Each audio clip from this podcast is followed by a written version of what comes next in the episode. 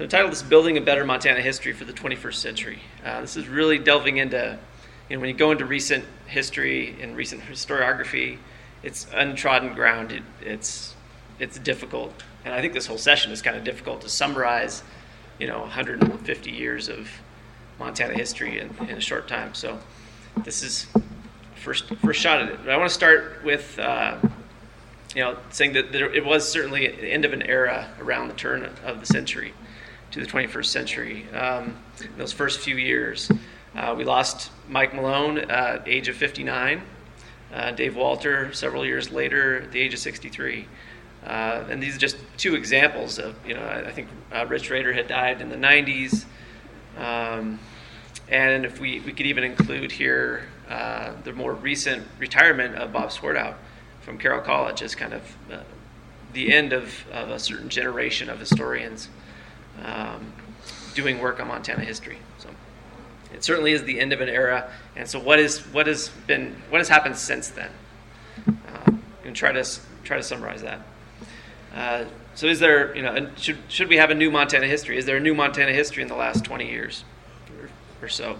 Uh, Frederick Jackson Turner uh, famously said, Each age tries to form its own conception of the past. Each age writes the history of the past anew with reference to the conditions uppermost in its own time. And I think we see that evident in uh, our recent past in Montana. Uh, I want to start with uh, really going to do three things. Going to look at this uh, Harry Fritz's best books um, survey, which was an update to one he had done back in 1981. This was done in 2001, published in 2002. And this is kind of a, a foundation for going forward from, from this point. Uh, gives us an idea of what was popular, what was going on in Montana history uh, writing at the time, what was, what was popular for the public, uh, at least the readers of, of Montana, the magazine of Western history. Uh, so Fritz uh, really, he came up with four four uh, points from his survey. First, it, this it represented the passing of a generation. He saw uh, a lot of new books from the recent, the last 20 years from before 2002, 2001, um, as being as really moving into his list. He had a list of 75 of his uh, top top books, and the books got five or more votes from his his uh, sur- the people who took the survey, from his respondents. Um, and so I'm just really going to touch on, well, in a, in a minute, I'll touch on the, some of the top 20, but a lot of them uh, were no longer uh, dwelling on frontier 19th century history. That, that, that topic was sort of being left behind by the newer generation that came through in the 80s and 90s. And I think a lot, to a lot extent, that, that uh, reflects the new Western history be, becoming uh, the primary interpretation in, in our region and having an impact on Montana history. And uh, also on that on that note, um, only only three of the of the new books uh, that, that in this in this updated survey were from the 19th century, and two of them were Lewis and Clark, Stephen Ambrose' Undaunted Courage, and Gary Moulton's uh, you know, Journals of, of Lewis and Clark. So, you know, that's that's really early 19th century.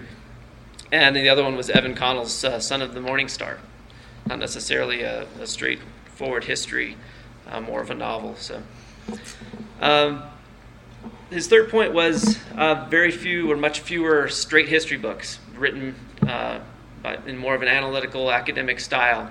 Uh, and actually, only only one of the 30 new entries in the list since 1981 was a historical monograph, you know, just a straight up history book, and that was uh, David Emmons' The Butte Irish. Um, most, he said, were impressionistic accounts, anthologies, picture books, memoirs, novels, and almanacs. So those are becoming have become more popular in the 20 years before 2001.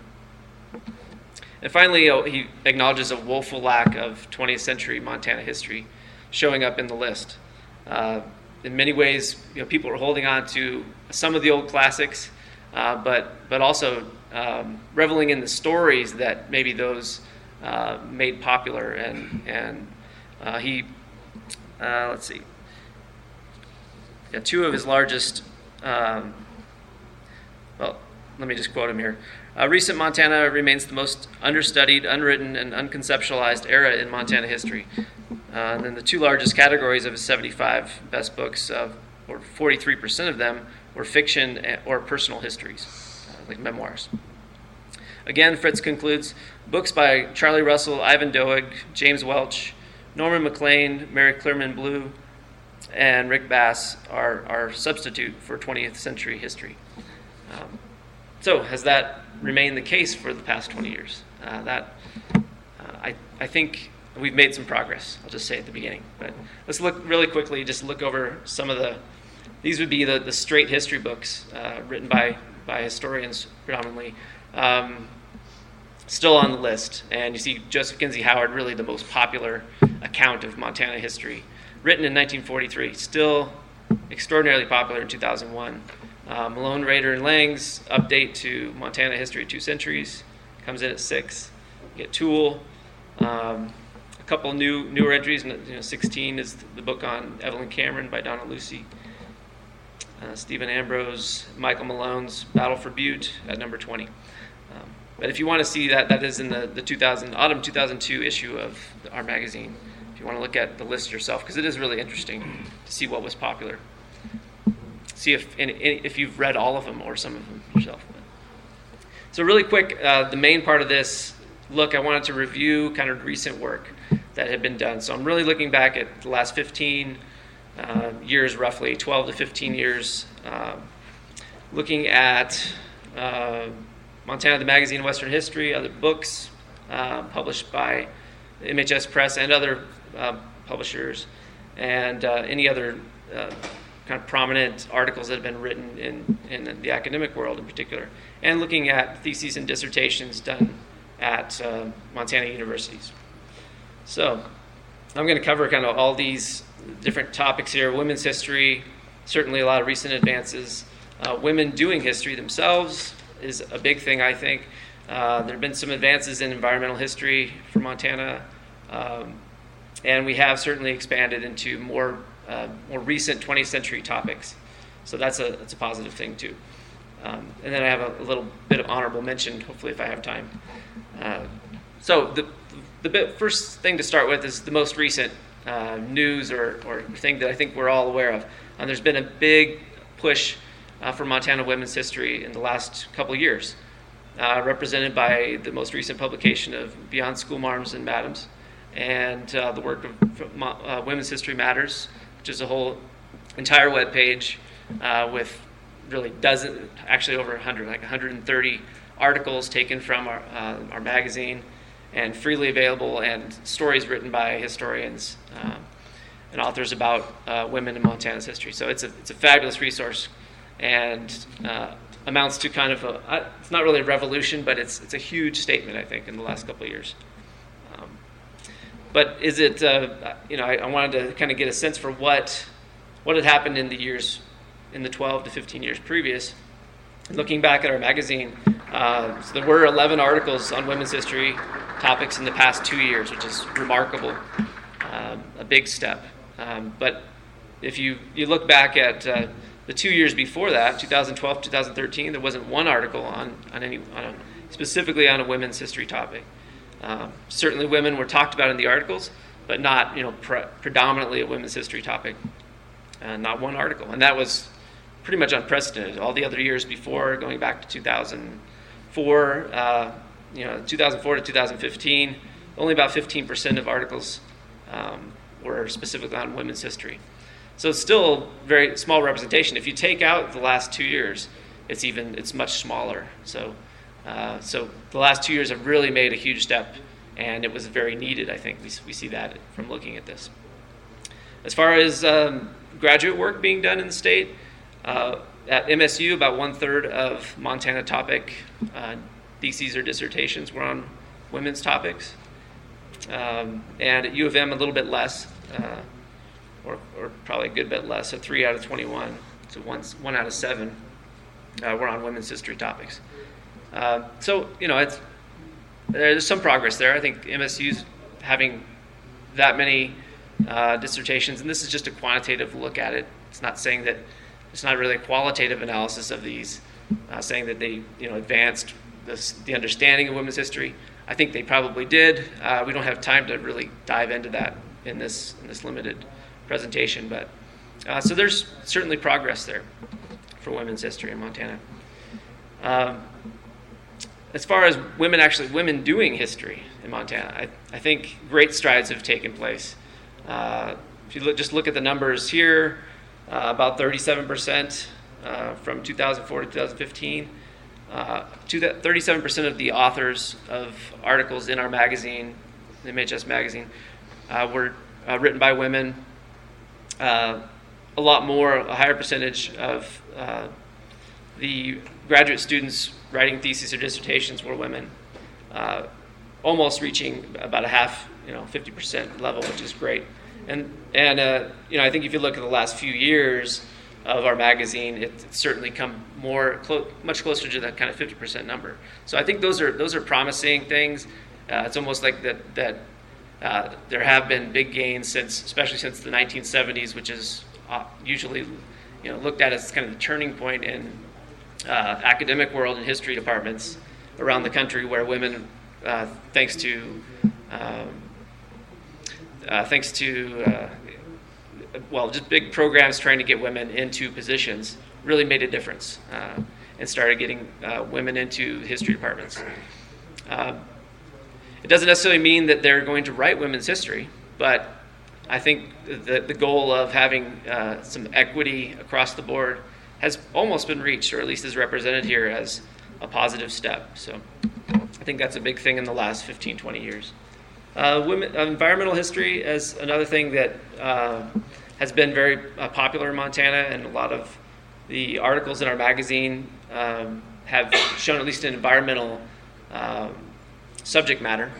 Um, maybe not necessarily a, a methodologically been representative of environmental history, but have approached it, and and we've dealt with you know natural resources and and um, bringing nature into history a lot more. Uh, that does show up. I just want to touch on a few uh, things in recent times, starting at the, back in 2005.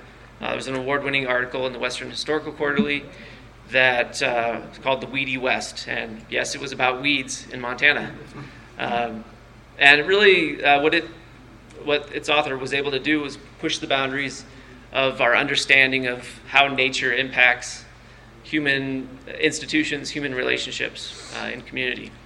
How weeds pay no attention to um, property uh, property limits and property lines, and that causes all kinds of conflict. And we, you know, our, our laws paid almost no attention to the mobile nature of weeds and plant life. Um, so really, kind of broke down a lot of barriers and and was uh, was an impressive uh, thing. And, um, and if you don't know, uh, recently Montana State University uh, hired Mark Fiege, the author of that article, as uh, the uh, chair of the Wallace Stegner Chair at MSU. So that's that's I, I think it's a good good sign. It's a good step uh, for environmental history in, in the state, um, which I think MSU and U of M have both done a good job of working in, environmental history. Uh, then more, more recently, a couple noted uh, books have have arisen. Um, Gambling on ore was using Montana successfully as a case study to try to understand metal mining in the United States as a whole, um, and really focused all on Montana as the case study, and pulled off successfully. Um, and more just recently, uh, a book that has been kind of in the in the in the works for a long time, but is now available on fly fishing uh, in Montana. That uh, really pushes our understanding of you know a very popular um, thing in the 20th century and, and earlier. So, 20th century topics. Obviously, we certainly made a lot of progress in covering 20th century. And I selected just a few things that kind of represent that, a few publications that represent that. Um, but I think I think we may have noticed this a lot a lot more readily. And if you look at the articles over the past 10 plus years in Montana, the magazine of Western History, you see a lot more um, pushing the boundaries into beyond World War II uh, even even up to the 70s and 80s in some articles, or even even more recent. So Janet Finn's book on uh, growing up in Butte uh, goes all the way beyond World War II, uh, successfully pushes that boundary that has kind of held back so many historians. Um, Jon Axline, I wanted to give a, a, shout out to the work that he's done, which is in several articles um, talking about Montana transportation history, um, but in, in, particular the article on interstate highways.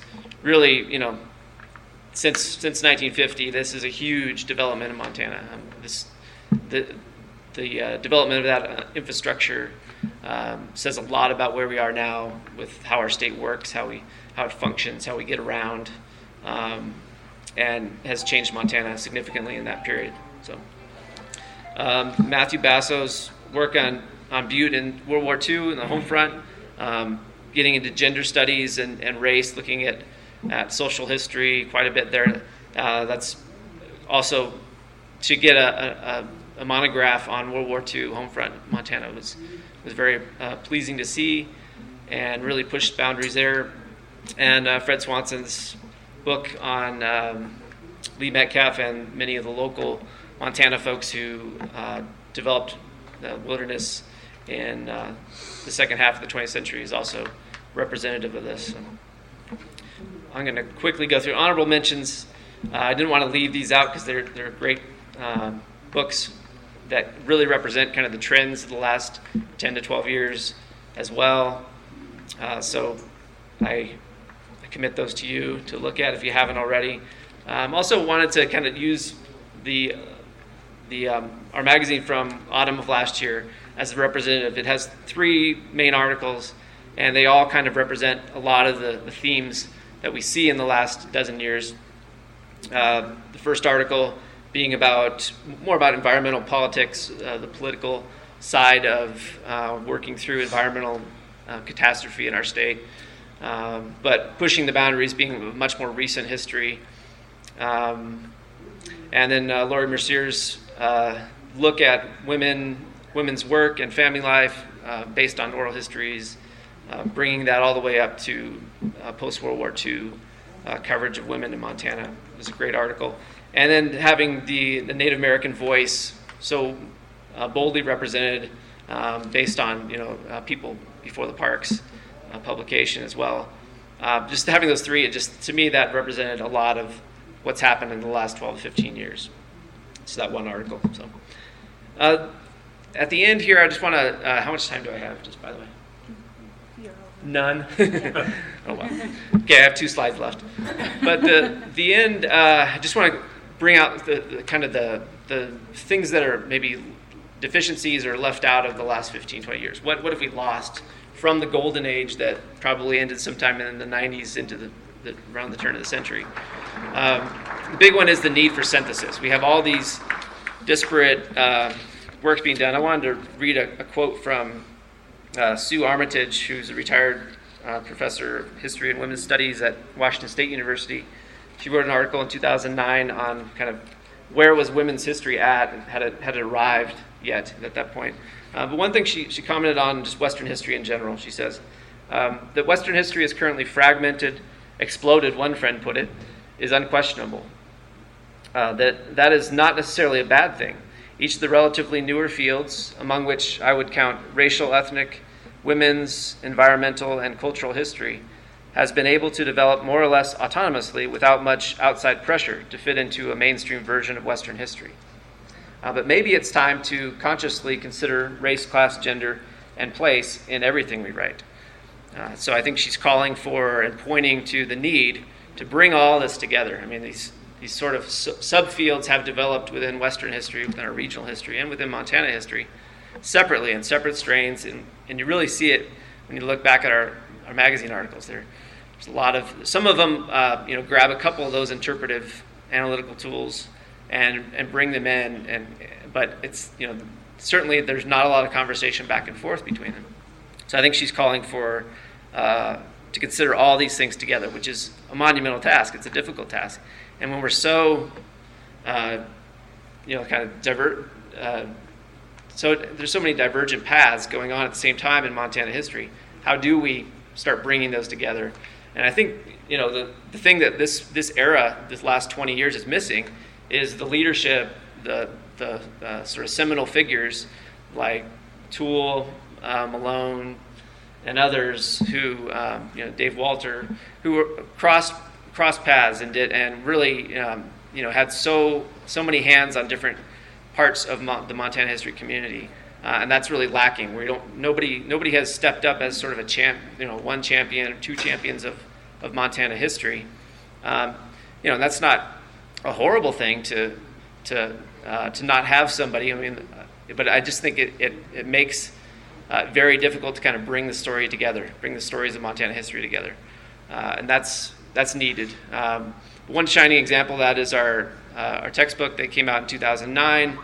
Really laid that the foundation of what that might look like. Um, there's a lot of uh, a lot of women's stories. There's a lot of you know it goes all the way through the 20th century. Um, and it even starts before uh, Lewis and Clark, certainly. There's a couple chapters covering Native American history before Lewis and Clark. Um, so it really, that, that book lays the, the, foundation and the groundwork of what you know, this building this new Montana history would look like and could look like.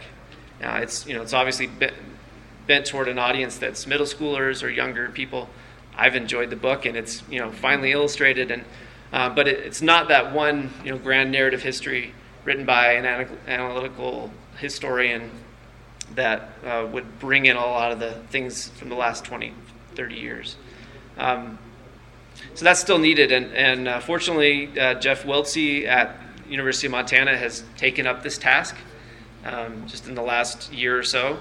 And uh, you know, we wish him very good luck, and and hope that uh, that it's successful and that it produces uh, at least a work that, that does show the advances of the last 20 years and, and brings it all together in one story that people uh, can hopefully um, understand and relate to and, and that will will jump up there on that the next survey of best books in Montana hopefully but that's a tall order I don't want to put all this pressure on him but it's there um, so really what's needed is uh, you know more 20th century of course. There's tons of room to explore 20th century Montana history. Uh, more biography. I think we sort of lost the art of, of really biography in a lot of the work done in the last 20 years. Um, although I can't say that for, for Women's History Matters because a lot of that is biography. So there's, there's, uh, there's need for more of that. Um, and more of the even figures who haven't been uh, analyzed very closely uh, from the 19th century and the 20th century. Uh, and just more integration, the idea of bringing these, you know, race, class, gender, and environment, the new Western history, and beyond to into more of a synthesized story that uh, can just make a more inclusive Montana history.